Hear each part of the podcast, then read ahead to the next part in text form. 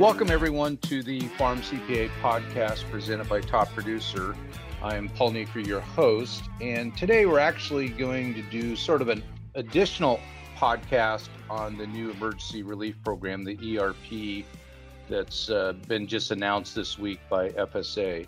Uh, again, that's the program that sort of uh, was the $10 billion that was released back in late September of last year. It's designed to enhance the old WHIP program, uh, the wildlife or wildfire, hurricane, et cetera program.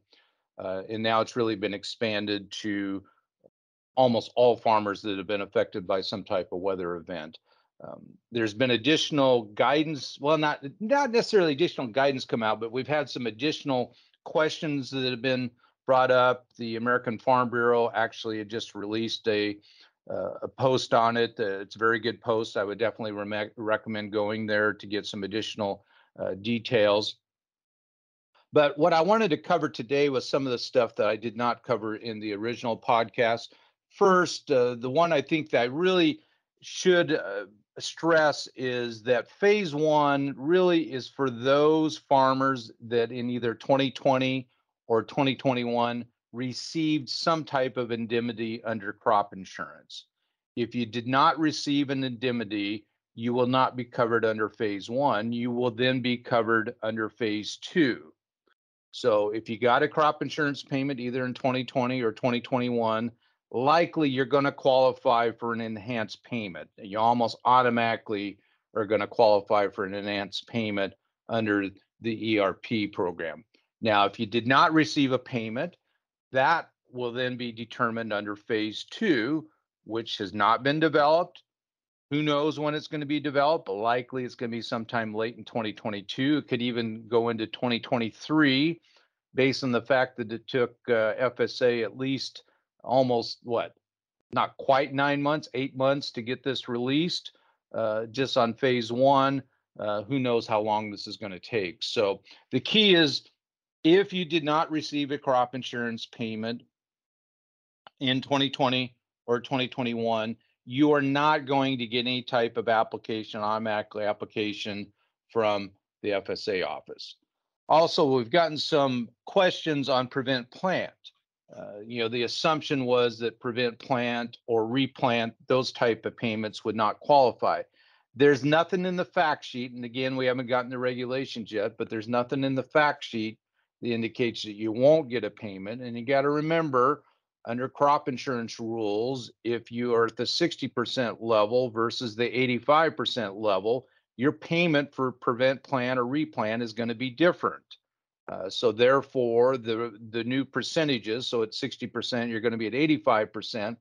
It is likely that a prevent plant payment that you received in either 2020 or 2021 you're going to get an additional payment. Um, so I, I, I wouldn't worry about that.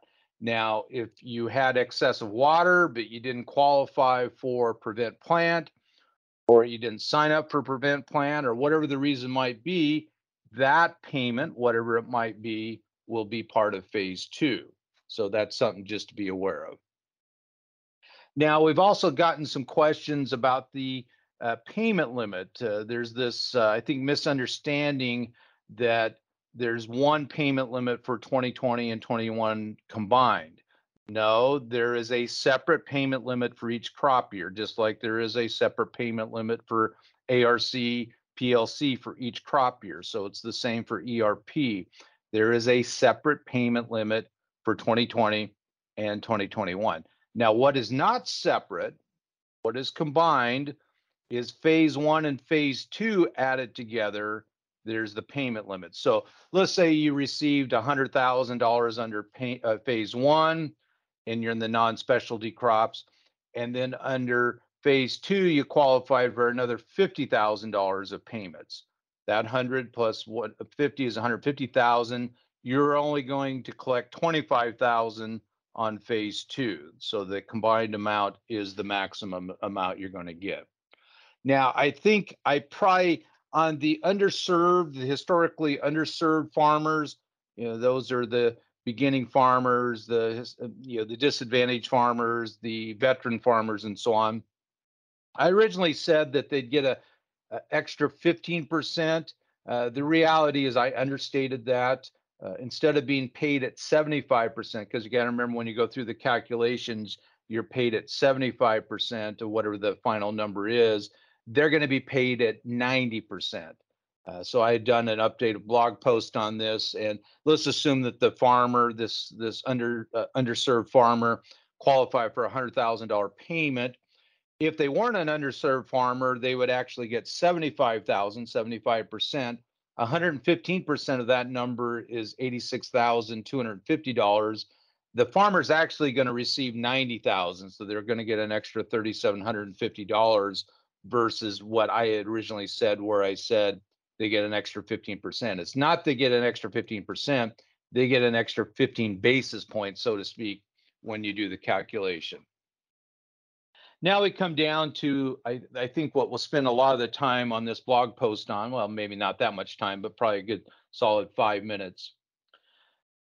Uh, under WHIP Plus, there was always the provision that if a farmer had more than 75% of their AGI from farming, versus total AGI that they qualified for an additional payment limit. So so we know under under ERP if you're a specialty crop it actually goes from 125,000 up to 900,000.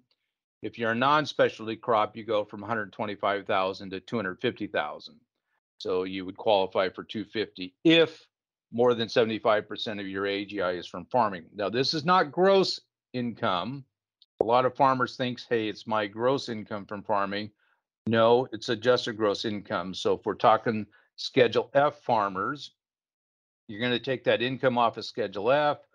If you have, let's say, self-employment tax related to that, if you have uh, health insurance related to that, uh, there's various other deductions that we then have to deduct from that income to arrive at quote farming uh, AGI from farming. Now it includes other items of income too, such as gains on selling farm equipment. Now that those are taxable, that's something that we have to calculate in there. So we as CPAs have the ability to write a letter to the FSA indicating whether the farmer has income from farming that's greater than 75%. It's right in their handbook, the handbook 6PL I think on page 6 82 and eighty-three. Don't quote me on that, but it's somewhere in that section. There is a letter that we as CPAs work up. Now, our firm in the last year probably worked up 50 of these letters for the more than 75% from AGI. So this is something we're used to doing. Uh, the handbook on what the definition is is a little bit vague. I, I, think FSA relies on us as CPAs and attorneys because remember it's a, uh, it's either a CPA or an attorney has to determine this. It isn't the taxpayer it isn't the farmer. It's we as the preparers determine this. And then we either an attorney may be able to sign that form. It's form FSA-510 is my memory right now for this program. Uh, there was another form for WHIP, WHIP Plus. Um, but we as CPAs can't sign that form, so we have to prepare the letter. And, and again, our firm has done lots of these. So we have uh, this ability for the farmer to write up this letter. Now, a lot of situations we have is where the farmer, you know, because of bonus depreciation or the fact that 2016 through 2019, because remember it's a three year average for the 2020 crop year 16, 17, and 18 average. For the 21 crop year, it's 17, 18, and 19 average. And for a lot of farmers, those weren't necessarily the best best farming of all time. Also, many farmers have a spouse that works in town. Perhaps they're a teacher, whatever it might be. And there's nothing in the handbook on this and so i'm i'm i'm sort of letting you know what i think the answer is and we're going to try to get clarification from FSA on this, and, and I, I'm pretty sure I'm correct.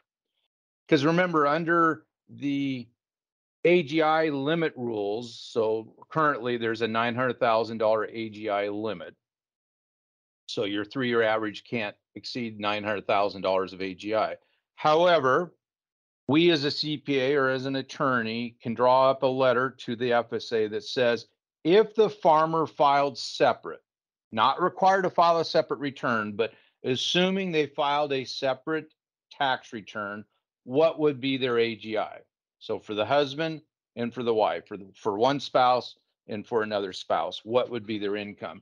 And for those farmers that are in community property states such as mine, Washington State, Idaho, California, Texas, uh, Nevada, et cetera. There's, I think, is it nine or 11? I, I, think it's nine, but it could be 11.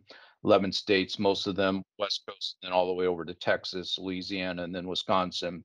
Uh, essentially, the AGI limit then becomes a million eight. And what do I mean by that? In that situation, the husband, let's pretend like it's a husband, automatically gets half of his income and half of his spouse's income and then the spouse automatically gets half of the husband's farm income and half of their income. That's how a community property works. So in that case, as long as the combined AGI is less than a million eight, then they automatically both qualify for programs. Now, in separate property states, it's a little bit different. In a separate property state, we have to look at what is the in- income for the husband, what is the income for the wife, or what's the income for one spouse, versus the income for another spouse and, and whatever that is. So in that case, the limit is somewhere between 900,000 and a million eight, just depending on how the income is allocated. Well, on this more than 75% of farm income, AGI, we should be able to work up the same calculation. If the husband filed a separate return and if the wife filed a separate return, I'm going to use husband and wife, that's just easier for me to use those terms um, what would their AGI be from farming? And in our blog post that I just posted on Thursday, the 19th, May 19th, and you're probably getting this uh, on Tuesday, the 24th, uh, the example I used is we had Bert and Elena. They are farmers living in Iowa. Bert has average AGI of $50,000 for both crop years 2020 and 2021. That I just used that as an example. Now, Elena teaches in town, very, very common, and receives wages of $50,000 per year. They also have some other income, some interest income, dividends, capital gains, whatever it might be, of about $6,000 per year. And that's joint, that's 50 50. So in the FSA system, Bert's combined the combined for Bert and Elena is that Bert's income from farming is only 47% of combined AGI. Therefore, they would not qualify for the additional payment limit. However, if Bert had filed a separate tax return, then his AGI would be 94% from farming and he would qualify for the additional payment limit. Um, now, I'm pretty sure that this is correct, but we're going to need to get some clarification from FSA to determine if if they agree with this. Now, FSA typically leaves it up to the CPA and the attorney to determine AGI rules. Uh, you know, FSA is not in the business of writing tax laws. Uh, they're relying us as CPAs and attorneys to determine what is AGI, what is the AGI from farming. Um, the, the handbooks are very, how do I want to say this? The the handbooks on this is not not a lot of great detail, and the detail that's in there is worded not the best. I think that's probably the best way I, I can say it. So I think for those farmers out there that when they look at their combined tax return and then they're a separate property state, I want to underline this does not work in a community property state. Community property state, you're going to be stuck with that tax return on a joint basis because remember, one spouse gets 50% of everything, the other spouse's income, and vice versa. So th- this really doesn't work in community property states, but certainly in the key separate property farm states Iowa, Nebraska, Minnesota, Illinois, um, Indiana, Ohio, Michigan, um, you know, all of those states where they're in a separate property state and they may have Mont- uh, uh, Montana might be community. I can't remember, but the Dakotas, they're separate property states, and they're the ones for sure that got crop insurance proceeds in either 2020 or 2021. This is a big deal because uh, remember, uh, many of these farmers that have a decent size operation. It doesn't have to be a huge operation, but a decent size operation, they're going to blow through that $125,000 limit fairly quickly. Uh, so this this is important. Uh, I, I think this is the the correct answer. It's the correct answer under the more than AGI, and and really what we're looking at that farmer stands alone, or the husband, let's say that's the farmer stands alone, and his spouse stands alone. And remember, spouses can qualify for a program payment limit too, or can qualify even though they're not actually working in the operation. So each of them are treated as two separate persons at the FSA office. So I'm fairly comfortable that this should be the correct answer. Again, we're going to try to get some clarification from FSA.